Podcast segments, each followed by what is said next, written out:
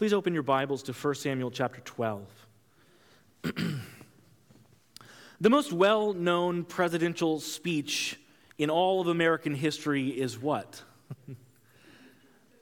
Lincoln's Gettysburg Address, right? Everybody that I heard, that's what they were pointing out. And yes, that is by far the most well known presidential speech. However, the most important speech that was ever given by an American president was George Washington's farewell address.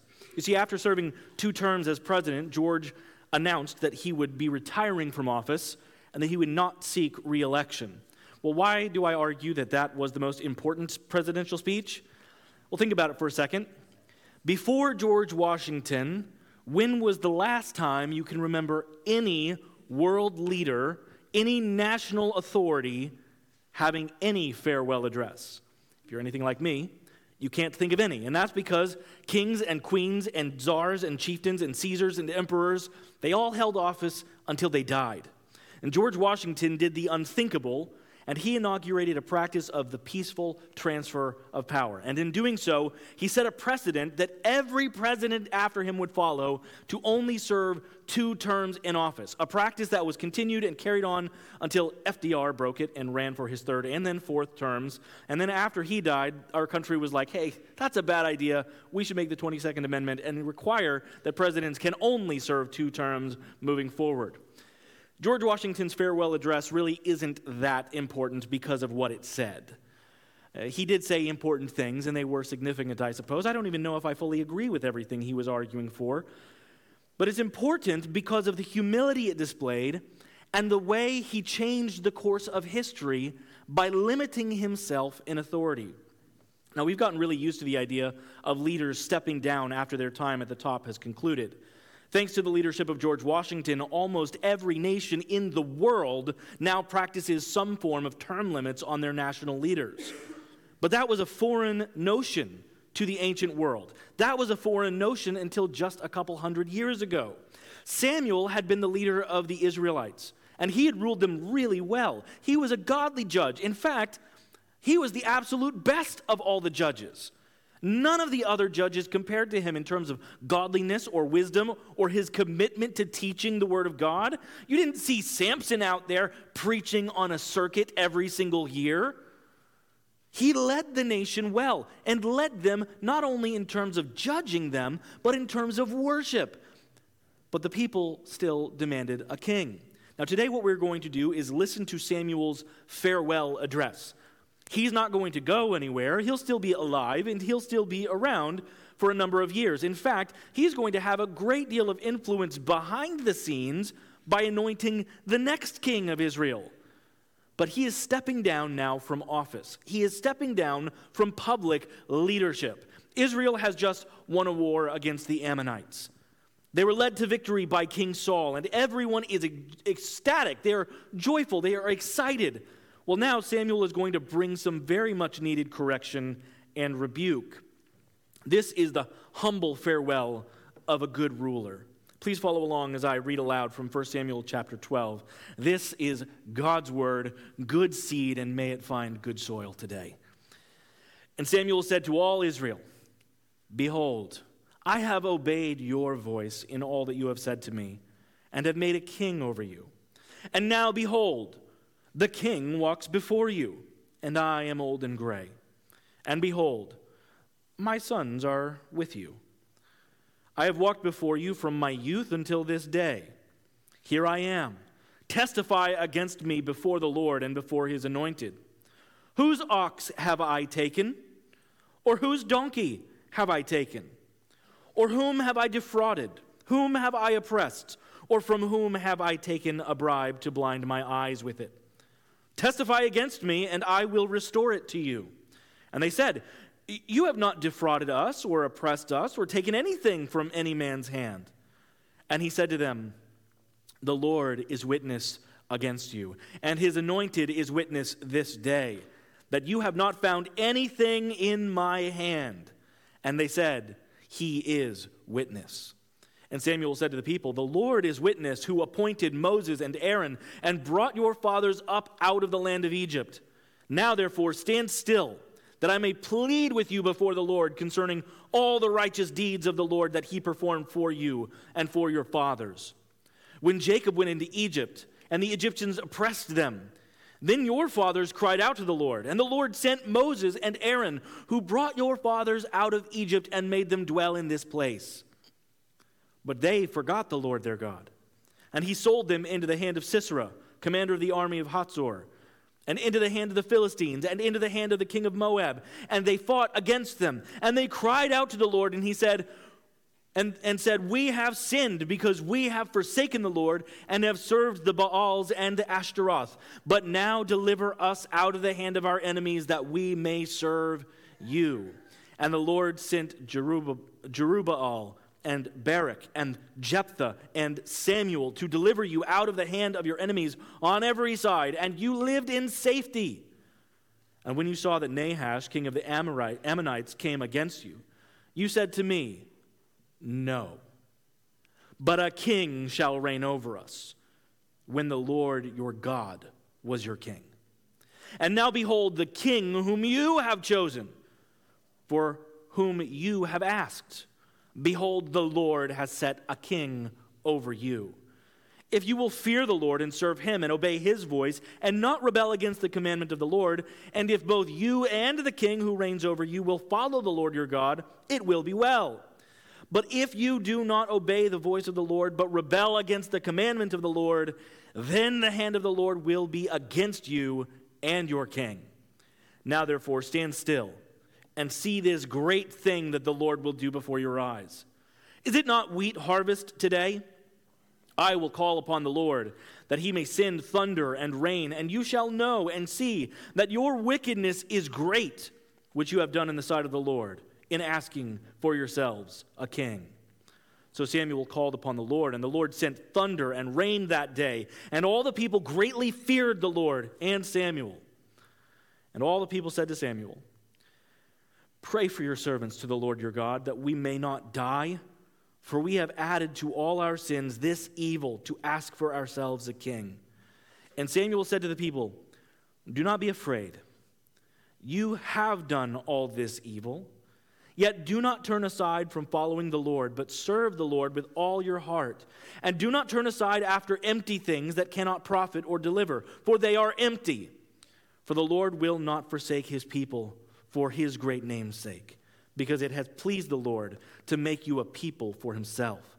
Moreover, as for me, far be it from me that I should sin against the Lord by ceasing to pray for you. And I will instruct you in the good and the right way. Only fear the Lord and serve him faithfully with all your heart, for consider what great things he has done for you. But if you still do wickedly, you shall be swept away, both you and your king. Lord, I ask that by the end of this sermon, our hearts would be inflamed with the, with the words of Samuel, that we would serve you faithfully with all our heart. Lord, I ask that in seeing the good news that is presented to us here, in seeing the good example of Samuel, in seeing the better example of your faithfulness, I ask, Lord, that we would be led to faithfulness ourselves. We pray that in the precious name of Jesus, your Son. Amen. As Samuel passes the baton here to Saul, he is going to leave Israel with some incredibly powerful words of correction that are going to lead to a seeming repentance in the people. In order to best grasp what's going on in here in the text, what we're going to do is we're going to look at this passage in three ways. First of all, we're going to look at Samuel's faithfulness. Then we're going to look at Israel's unfaithfulness. And then we're going to close out by looking at God's faithfulness. Let's begin by observing the faithfulness of Samuel. We're going to break it down here into four categories Samuel's faithfulness with property in parenting, in preaching, and in prayer. Uh, the more I have gone through this book, the more I have studied it, the more I have grown to honor and respect this guy, Samuel. I mean, I dramatically underestimated him prior to preaching through this book. Uh, let's consider these four ways that he was a faithful leader in Israel. We begin uh, with this farewell address by considering that he was faithful in property. Look how he starts this in a seemingly very confrontational way. He says, Behold, I have obeyed your voice in all that you have said to me, and have made a king over you. Now behold, the king walks before you, and I am old and gray, and behold, my sons are with you. I have walked before you from my youth until this day. Here I am, testify against me before the Lord and before his anointed. I don't know about you, I have never had anybody ever say, testify against me. He is putting a challenge before the people. What is the challenge? Whose ox have I taken? Or whose donkey have I taken? Or whom have I defrauded? Or who am I oppressed? Or whom, from whose hand have I taken a bribe to blind my eyes with it? Testify against me, and I will restore it to you. Once again, this challenge is put forward to them, and he puts out this standard Have I ever taken any of your property? And their response is, You have not defrauded us, or oppressed us, or taken anything from any man's hand. And he said to them, The Lord is witness against you, and his anointed witness is witness this day, that you have not found anything in my hand. And they said, He is witness. Look, we agree with you. You haven't done anything here. You've never broken these rules. You have never oppressed us. Well, what's his point? This is actually a brilliant Swiss Army knife style of a declaration. It has many facets to it. First, he makes it clear that he has never done anything to deserve being replaced. He has never done anything that should cause them to say, hey, we need a recall election here. He has never stolen any, anything from anyone, he has never defrauded. But more than that, he is making it clear I am not like my sons. Did you notice that? He points them out in the crowd. And, and, and my sons, they are with you. Do you remember why the people wanted a king? If you remember back to chapter 8, they had come to Samuel and they said, We want a king because you are old. Actually, the very first thing that they say to him is, is You are old. Way to get on his good side. Um, you are old, and your sons do not walk in your ways. They looked at them and they said, They are men who ask for bribes. Notice that he says, I don't do that. Have I ever asked a bribe from anybody? He is comparing himself here to his sons and saying, I am not like them. I do not pervert justice. Samuel distinguishes himself from their activity, and he shows clearly, although they might be doing things that are inappropriate, I have always been above board. But the biggest thing that he is doing in contrasting with, the few, uh, with these people is he is contrasting with the future kings of Israel. Samuel described previously in painstaking detail, back in chapter 8, all of the terrible things that the king was going to do to them. Do you remember those various things that he said he, they were going to do? It all came down to one word take. They are going to take from you. They are going to take everything from you. And included in that list are some of the things that he mentioned here. Interestingly, if you just rewind to last Sunday, you will remember what Saul had said. If you do not come and fight for us, I am going to take your oxen and I am going to kill them. The very first thing he begins with here is Have I ever taken your oxen? And, uh, and Saul is with them. He's there in, in the crowd.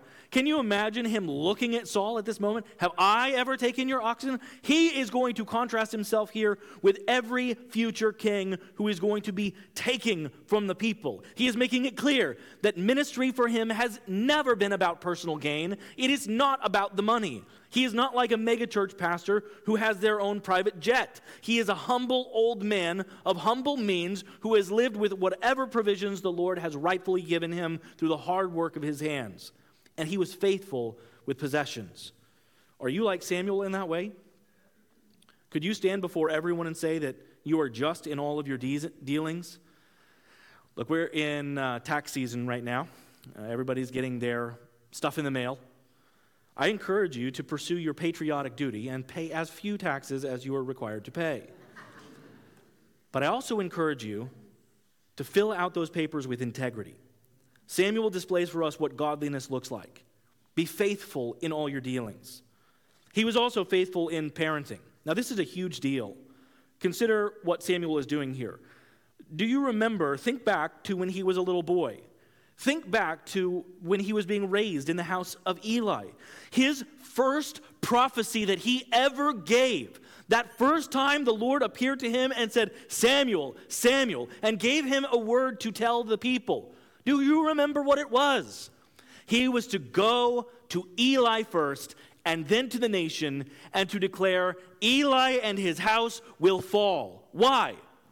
Because Eli did not discipline or remo- remove or rebuke his sons because of their sins. He didn't stop them from ministry.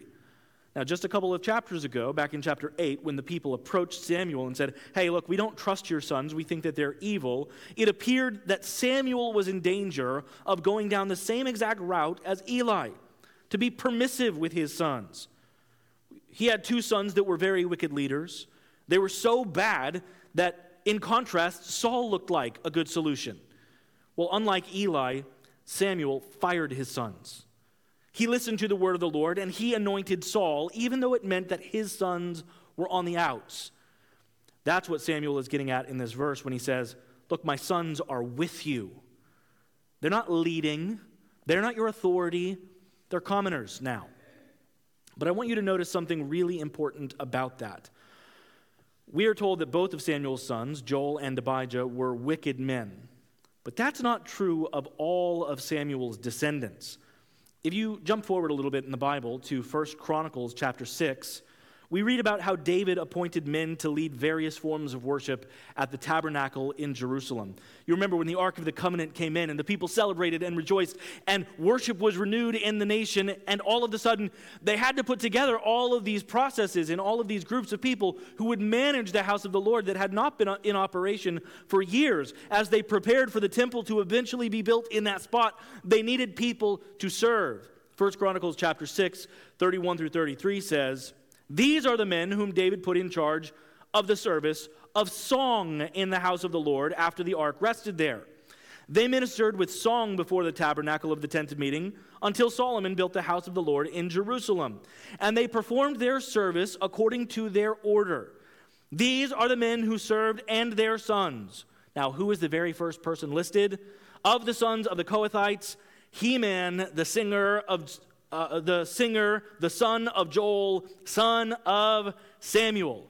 Samuel's grandson. And yes, his name is He Man, not to be confused with the cartoon character. Samuel's grandson, Heman, literally became the number one worship leader in the entire nation of Israel. Now, track with me down this path just a little bit.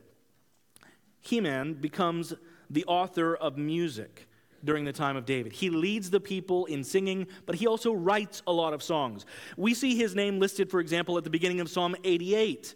The intro to that psalm simply says, A song, a psalm of the song, sons of Korah, to the choir master, according to Mahalath Leannoth, a maskil of who? Heman the Ezrahite. Same guy. And without going through the entire genealogy, 1 Chronicles chapter 6 shows us that Samuel was of the line of Korah. He's the one who was famous for rebelling against Moses. The earth opened up and ate them, my daughter's favorite story in the Bible. A lot of people died, but Korah's sons did not die. And their sons eventually produced Samuel, who eventually produced Heman. And now Heman is in the line of Korah. And like any good musician, Heman started a band and he gave it a name. The hardest thing about starting a band is finding the right name. And he finds the right name. He calls them the Sons of Korah. Now, perhaps you're familiar with that band because they wrote 11 of the Psalms in your Bible.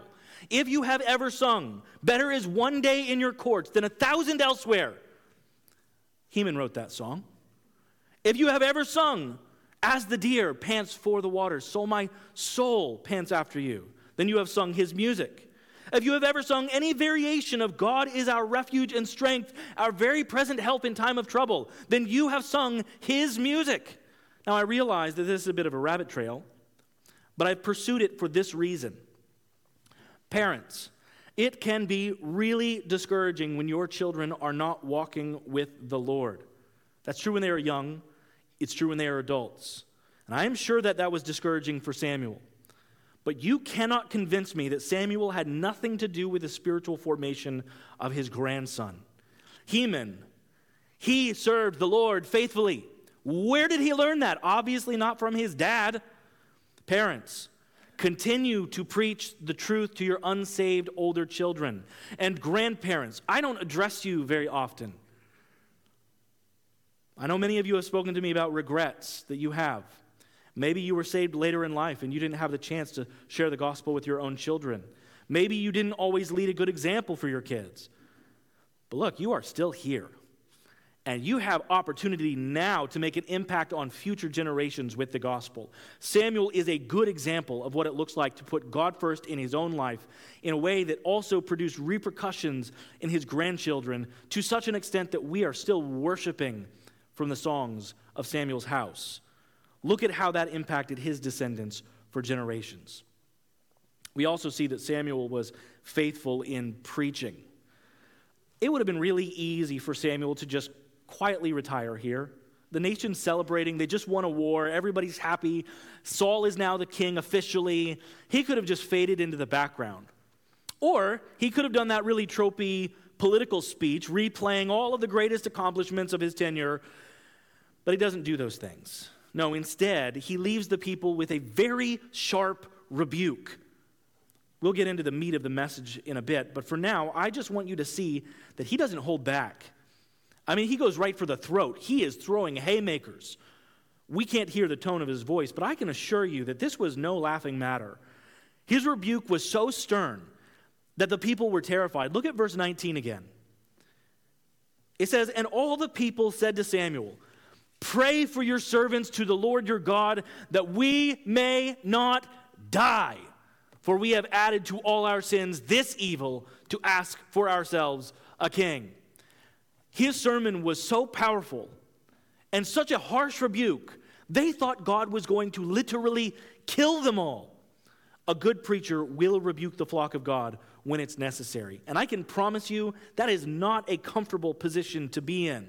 But Samuel doesn't take the path of least resistance. He honors the Lord and he preaches God's word because Samuel was a faithful man and he was faithful in preaching. Samuel was also faithful in praying. Have you ever warned anybody and said, hey, look, don't do that, it's going to hurt you, and then they still did it? They disregard everything that you say, and they end up getting themselves into a lot of hot water.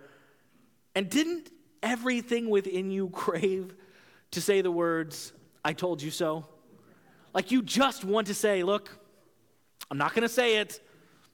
I'm not going to say it, but I want to say it. Samuel has the most gracious I told you so of all time. Samuel warned them You don't want a king. You don't want to do this to yourselves. But they didn't listen. And he warned them again with a list of reasons why you don't want a king. And they still didn't listen. But instead of responding, was simply said in verse 22 As for me, far be it from me that I should sin against my Lord by ceasing to pray for you and I will instruct you in the good and the right way. Even though Samuel was no longer their national leader, he was committed to praying for the people. In fact, he went so far to say that it would be sinning against God if he stopped praying for them. Now, I confess, there's a lot of people that I do not pray for with the kind of fervor and tenacity that I should. When I see people constantly walking in a way that is offensive to the Lord, what should that do to me? That should propel me to further prayer. But sometimes what that does is say, cause me to say in my heart, they don't really even care that I'm praying for them.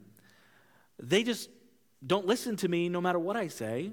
Why would I bother praying for them? Now, I have never said those words out loud, but I guarantee those words have been processed in my mind.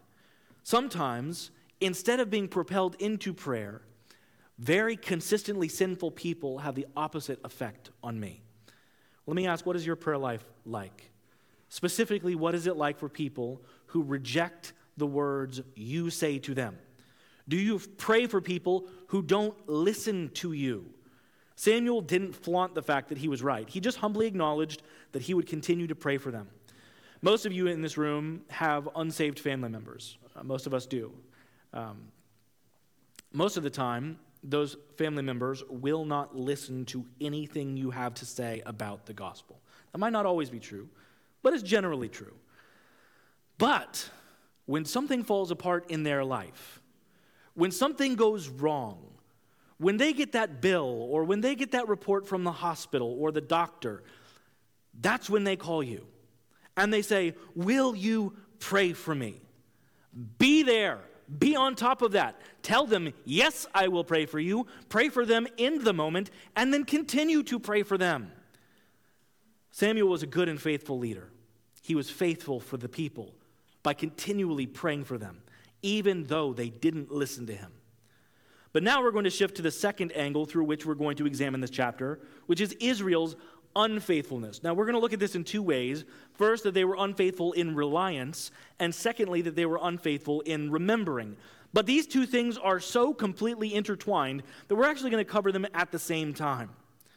Samuel's rebuke comes in the form of a history lesson. Notice how it begins in verse 6. He says, The Lord is witness, who appointed Moses and Aaron and brought your fathers up out of the land of Egypt now, therefore, stand still that I may plead with you before the Lord concerning all the righteous deeds of the Lord that he performed for you and for your fathers. Look, Moses was the guy. He was the Hebrew of Hebrews. He is like the chief authority for the people. He's the one who everyone looked up to. And notice what Samuel does in this introduction to his history lesson. He reminds the people that it wasn't actually Moses who did anything. Samuel makes it clear that it was the Lord who performed all of these righteous deeds of Israel's past. The plagues, the Red Sea, the water from the rock, that wasn't Moses, that was God. The law, the Ark of the Covenant, the sacrifices, the promised land, none of that originated from Moses. That was from God. Look at verse 6 again and see the very important word there that the Lord appointed. He appointed Moses. Moses was on the backside of a hill in the middle of nowhere when God showed up in a burning bush and said, I am going to send you to Pharaoh. Samuel is going to build his case by pointing to the fact look, don't you remember?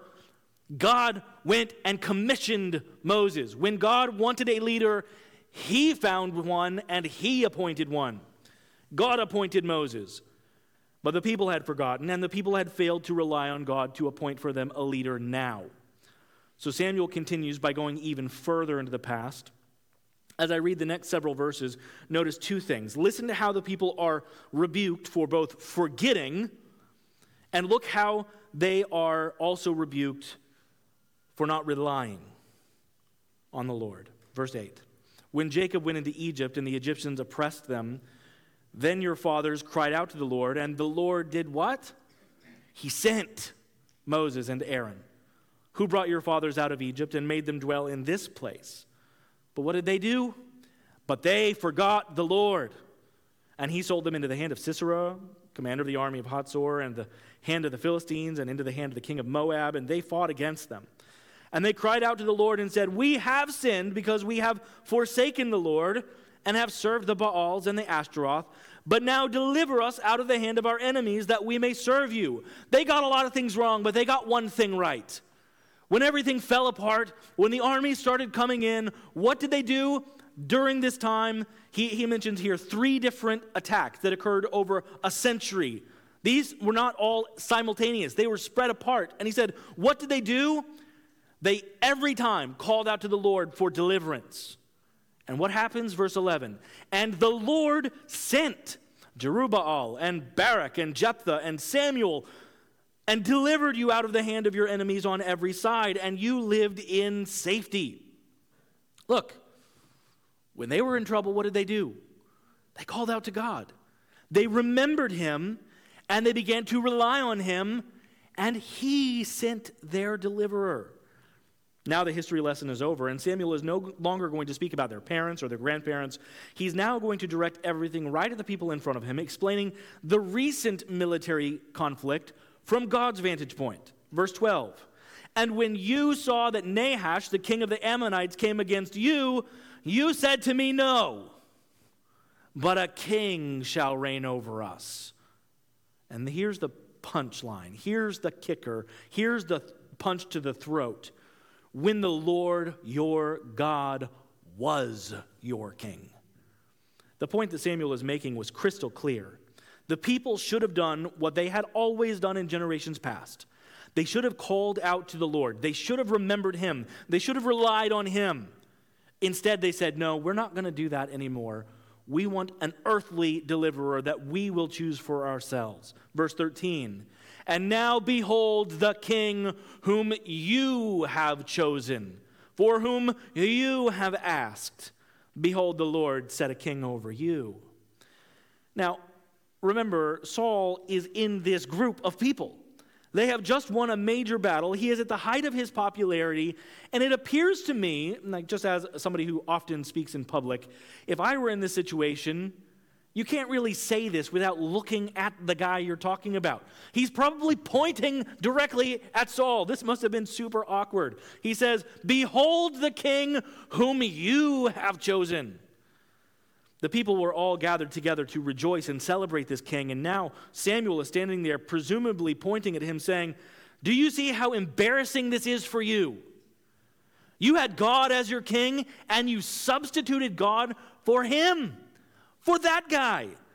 Think about what Samuel is saying. God chose Moses, and he chose Aaron, and he chose the judges, and he even chose me, Samuel. Who did you choose? You chose Saul. Why did Israel sin in this way? Because they did not rely on the Lord and because they did not remember his power or his promises or his pattern of help in the past. All they were looking at was what was right in front of them. They were making decisions rooted in the heat of the emotional moment. Yes, they were legitimately in a tough spot. Nahash, the serpent king, was a bad guy, breathing down their necks. But God never abandoned them, and sin never fixes any problems. Brothers and sisters, there is never going to be a time. You are never going to be so cornered or so stuck that your best course of action to help you in your situation will include sin in the equation.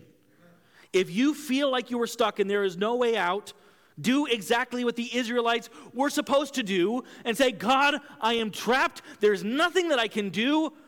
I need your help.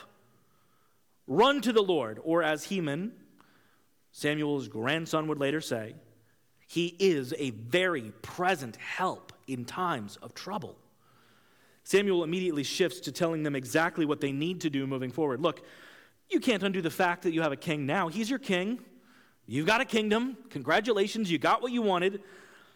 But now you're stuck with these consequences, but you have a kingdom that you need to live in. There are stipulations for that kingdom. Verse 14. If you just fear the Lord, if you will fear the Lord and serve him and obey his voice and not rebel against the commandment of the Lord, and if both you and the king who rules over you will follow the Lord your God, it will be well. But if you do not obey the voice of the Lord, but rebel against the commandment of the Lord, then the hand of the Lord will be against you and your king now, this is not a new idea. This is actually very similar to the warning that Moses gave right before he died, and more extensively, the one that Joshua gave in his farewell when he was about to die. If you remember back to the end of Joshua chapter 24, he tells the people that as for me and my house, we will serve the Lord. And he calls on them to put away their idols, and he calls on them to follow the Lord faithfully. And if you remember that chapter, they say, We will do it. And they committed themselves to it. And he says, You won't do it. I'm not going to go through the entire chapter, but essentially, the entirety of his message is, I don't believe you. You're not actually going to honor this commitment that you're making before me right now. And you turn your, your, in your Bible to the very next page, and you get to Judges chapter 2, and guess what? It said, There arose a generation who did not know what the Lord their God had done for them or their fathers, and who did not walk in his ways. It takes one generation, and the entire nation is already turned away. Now Samuel is repeating that very same kind of address, and he's telling them, Look, you must not Give up on this thing that you have committed yourself to. You must honor the Lord. You must follow him in covenant faithfulness. Listen, they're not going to do it. They're going to ask Samuel to pray for them, but then they're going to fail again and again and again. We're going to see it here in the book of 1 Samuel. The unfaithfulness of Israel is once again going to be put on display, which brings us to our final point of the morning, which is God's faithfulness. I want you to see God's faithfulness in three specific ways here in this passage. First, notice that he is faithful to forewarn. We've already seen these warnings in Samuel's first rebuke. he's going to reiterate those warnings at the end of the chapter. Look, if you don't follow what I am telling you right now, God's hand is going to be against you. That is a powerful declaration because that's exactly what God had said to the nation of Egypt when the people were in slavery. God's hand was against them. Look how it turned out for Pharaoh and for his armies. Samuel is going to reiterate these warnings at the end of the chapter, but God doesn't just verbally warn them. He also gives them a sign that these words will truly uh, come to pass and that these words do originate from Him. Verse 16 says, Now therefore stand still and see this great thing that the Lord will do before your eyes. Is it not wheat harvest today? I will call upon the Lord that he may send thunder and rain, and you shall know and see that your wickedness is great which you have done in the sight of the Lord in asking for yourselves a king. So Samuel called upon the Lord, and the Lord sent thunder and rain that day. And all the people greatly feared the Lord and Samuel. Have you been here for any length of time? You know, I grew up in Kansas because I tell you all the time. Well, in Kansas, um, it, it, that place is known for having some of the most finicky weather patterns in the entire world. It's wild how sporadic the weather is. Sometimes it's nice and wonderful and warm and beautiful in the morning, and then by the afternoon, there's a tornado that has ripped through the entire countryside. That's what I grew up with, and that's what I had always known. And then when I was 19 and had moved to Brazil as a missionary, I was at one time in a car with a friend of mine in southern Brazil, and I saw that the sky was really getting dark and it was getting overcast. And I asked my Brazilian friend, "Hey, you know those those clouds are looking pretty nasty. Do you think it's gonna, you know, do you think it's gonna rain?" And he doesn't even look up. He's just driving, you know, eyes on the road.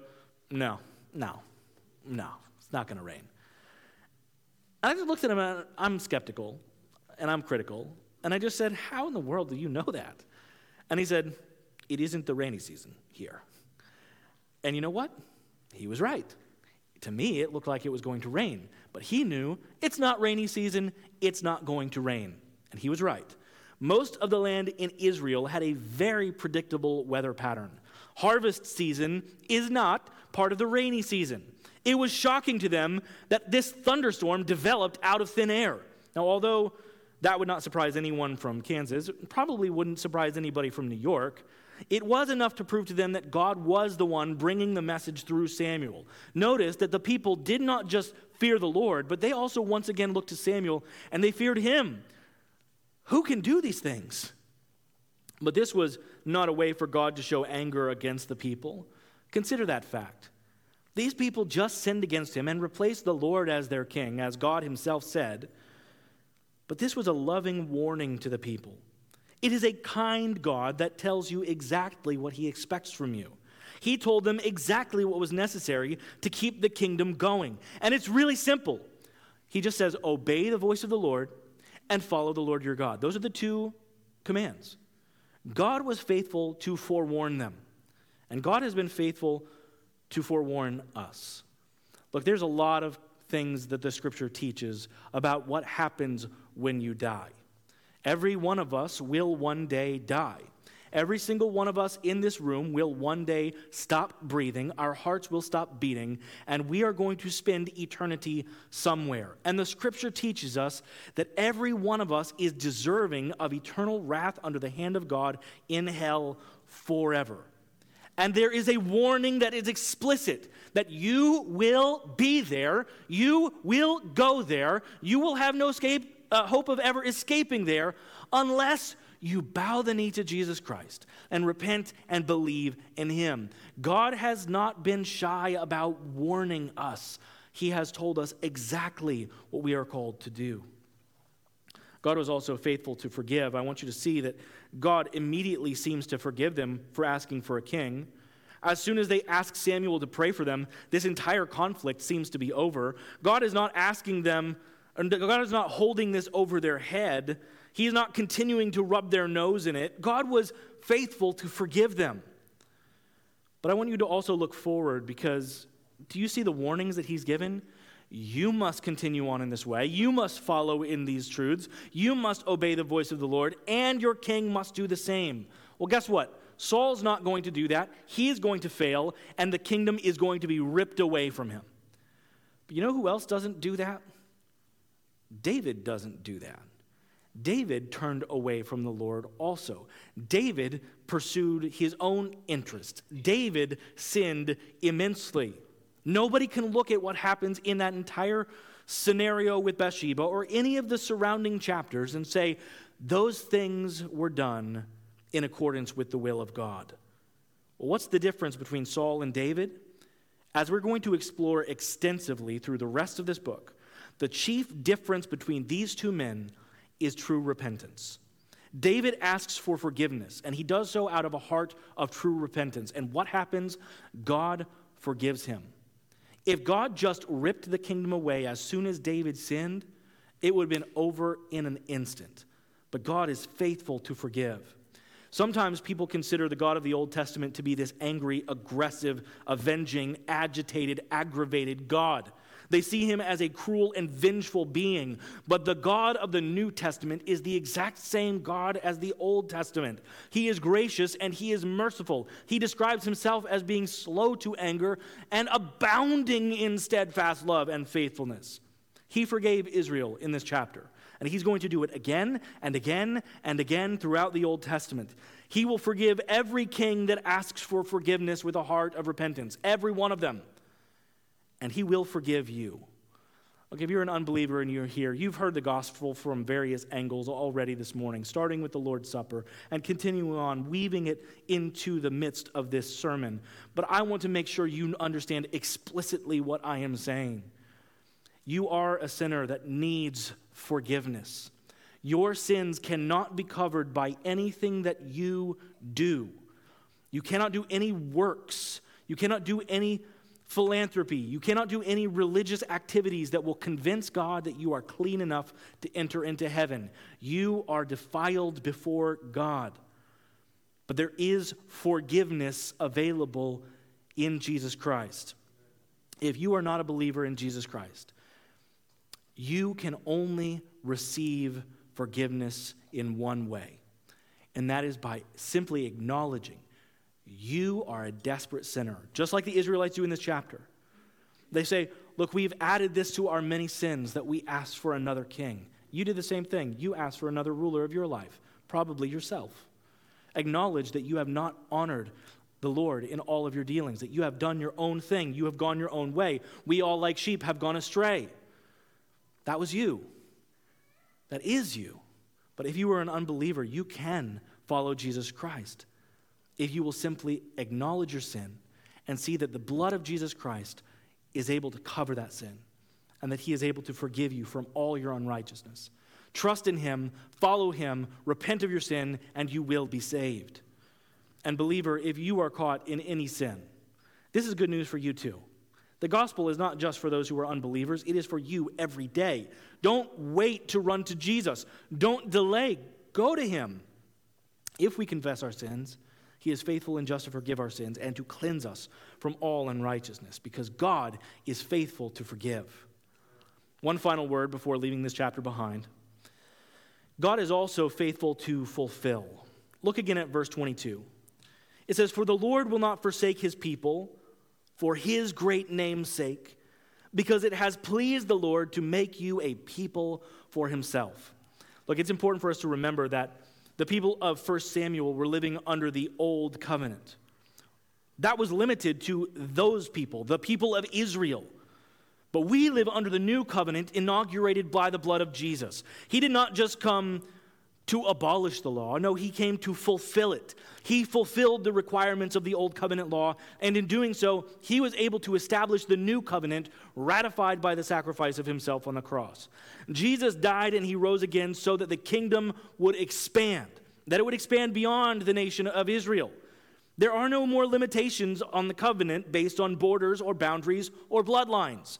If you are in Christ, you are living under what the book of Hebrews calls a new and better covenant. And if you have been redeemed by the blood of the Lamb, then this precious promise holds true in an even greater way for you than it did for the people under the old covenant. For the Lord will not forsake his people for his great name's sake, because it has pleased the Lord to make you a people for himself.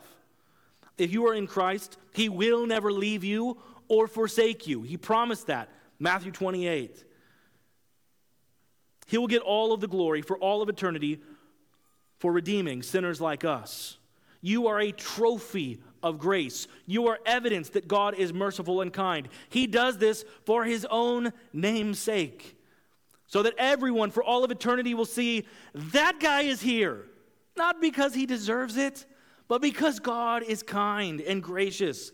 God delighted in washing away your sin. He delighted in, ado- in adopting you into his family. And part of the reason behind that is so that for all of eternity, we will see God is good. God is faithful. He is faithful to forewarn and faithful to forgive and faithful to fulfill every one of his promises. Let's pray. Our God, we ask that you please, by your grace, help us to understand the good news that is here in this chapter, that we might love you, that we might see your faithfulness, your faithfulness to forgive us and to fulfill every promise that you have made to us. Lord, we pray that we would never, by any means, forget like the Israelites did, that we would always rely on you, that we would always remember what you have done at the cross. Lord, I pray that in doing so, it would cause us to be like Samuel, faithful in all of our dealings. In Jesus' name we pray these things. Amen.